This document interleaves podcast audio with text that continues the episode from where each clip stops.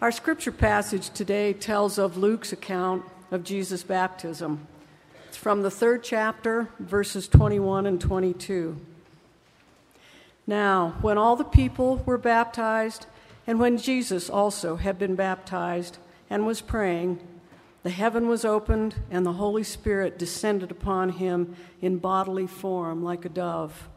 And a voice came from heaven You are my Son, the Beloved. With, with you I am well pleased. This is the word of God for the people of God. Thanks be to God.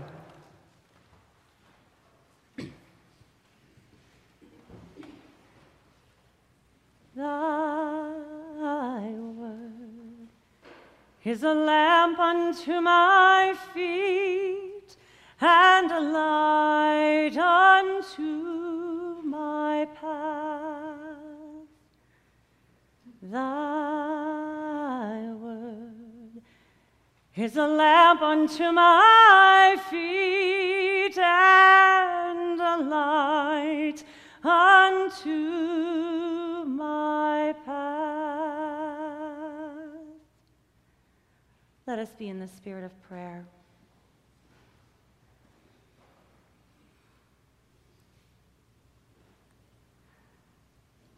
Holy God, we inch forward hoping to hear a word for our lives.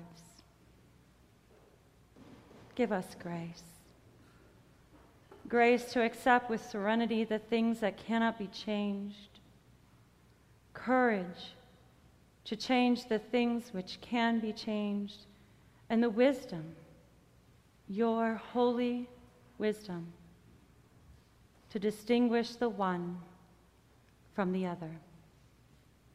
Amen. Years ago, I had a friend, an atheist friend, who was really bothered and struggling when his wife asked to have their baby baptized.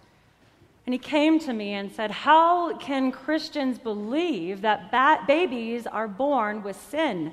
My baby girl is as innocent as she'll ever be. I was taken aback because his beliefs, even as an atheist, came from the traditional view that baptism it eliminates and cleanses its candidates from original sin. And this understanding of baptism is not unusual. And while many mainline Christians no longer believe this view, most of us can't articulate what baptism is instead.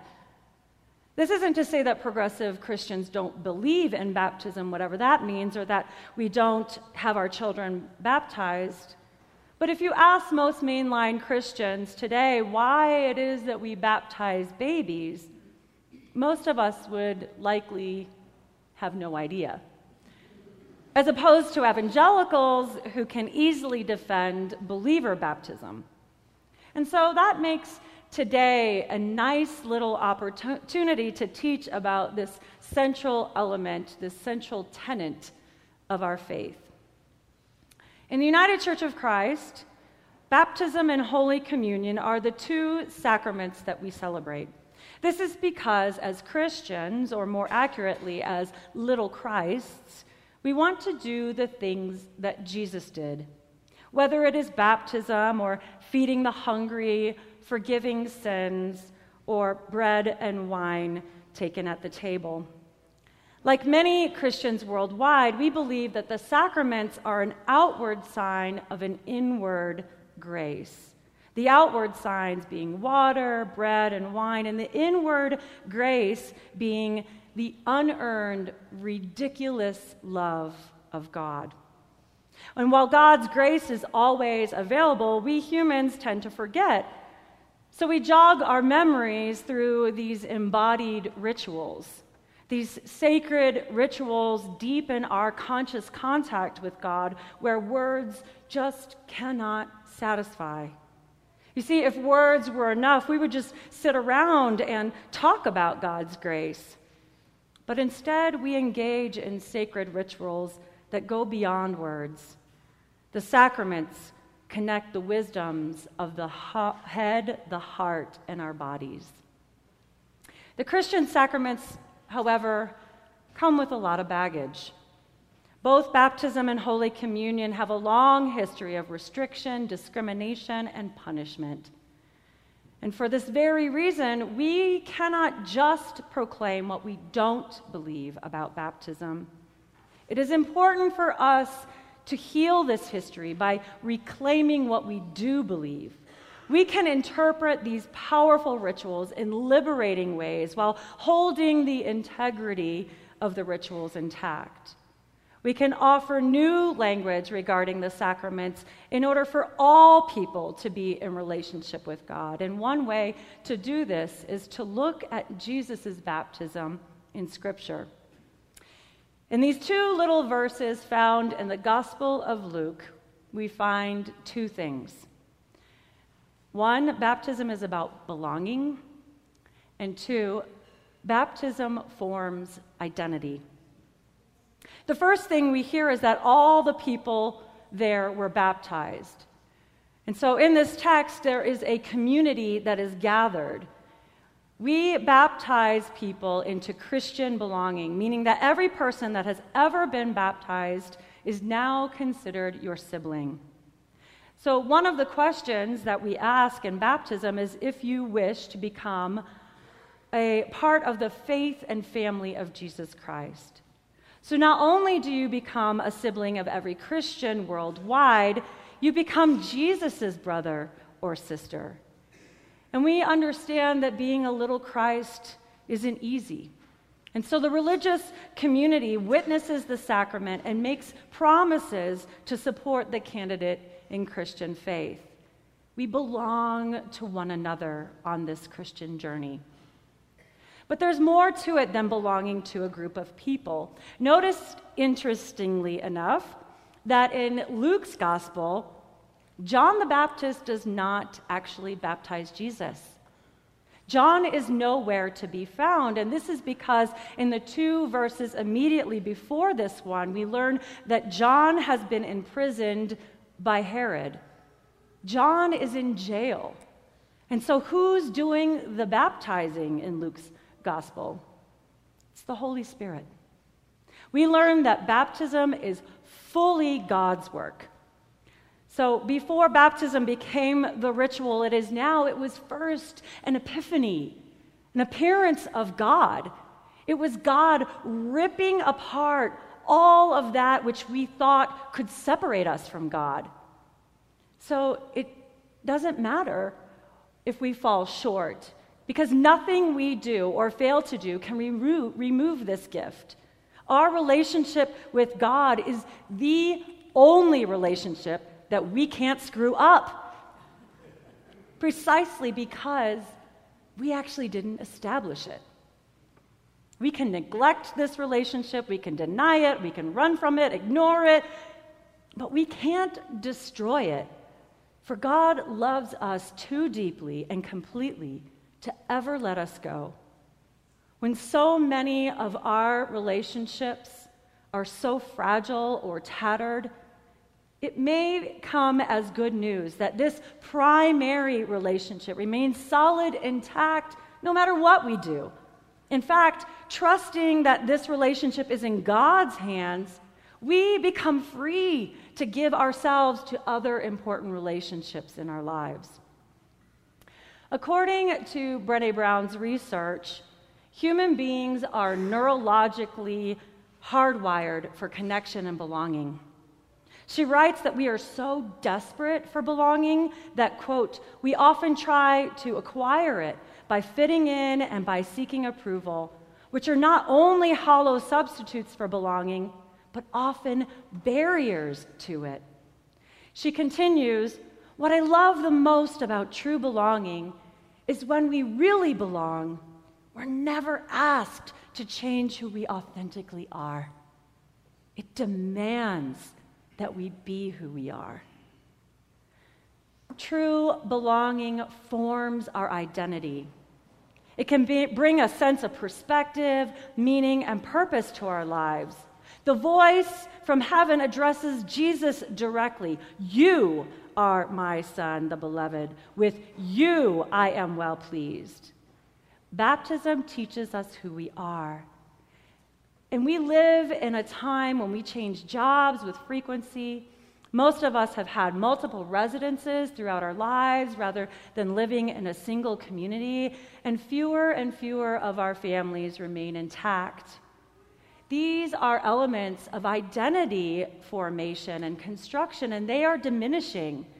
And so we have this craving to figure out who am I? And in response to this craving, baptism reminds us that who we are is in relation to whose we are. We are first and foremost God's beloved children. We belong to God's family, and baptism is a tangible sign of that. Unlike the this is my son found in the Gospel of Matthew, the power in Luke's version is found in the second person singular of you are my son. As in, you are my child. You are my beloved. As in, you matter. As in, I see you. As in, I am paying attention to you. I don't claim many absolutes about my faith, but this one I can hang my hat on. God's words to Jesus at his baptism are the concentrated distillate of the entire gospel. You are God's beloved. With you, God is well pleased. It's another way to say, be who you are. Fly your freak flag.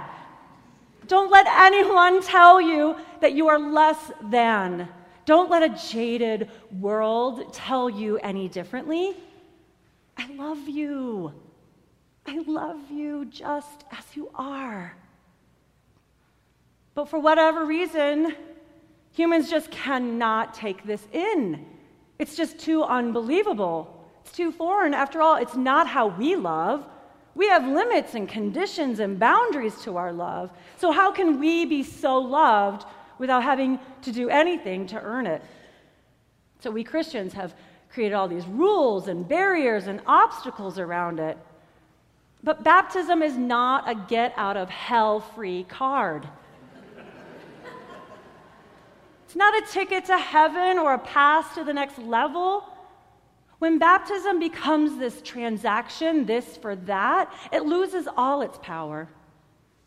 Baptism transforms us through an abiding, ongoing relationship that is about recognizing and celebrating that we are all connected to each other by a power greater than ourselves. That connection is grounded in love and compassion, not transaction and judgment. Our world needs more epiphanies epiphanies about our identity and our belonging. And so, this is why we baptize babies. It is truly the most radical theology on grace that we as progressive Christians can claim for ourselves. Before their personalities are formed, before they can hustle for their worthiness, before they can say the right words to gain approval and to fit in, before their sexual orientation or gender identity are discovered, these vulnerable little babies are drenched in divine grace. And in witnessing that, the rest of us remember that we are too. Living out our baptism in the world means that we are committed to our identity and our belonging. The baptized are so grateful for the news of their own belovedness and belonging that they want others to have it too.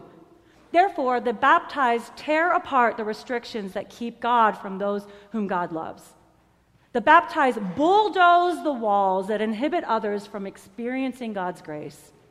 The baptized shred the false constructions that determine who is saved and who is not.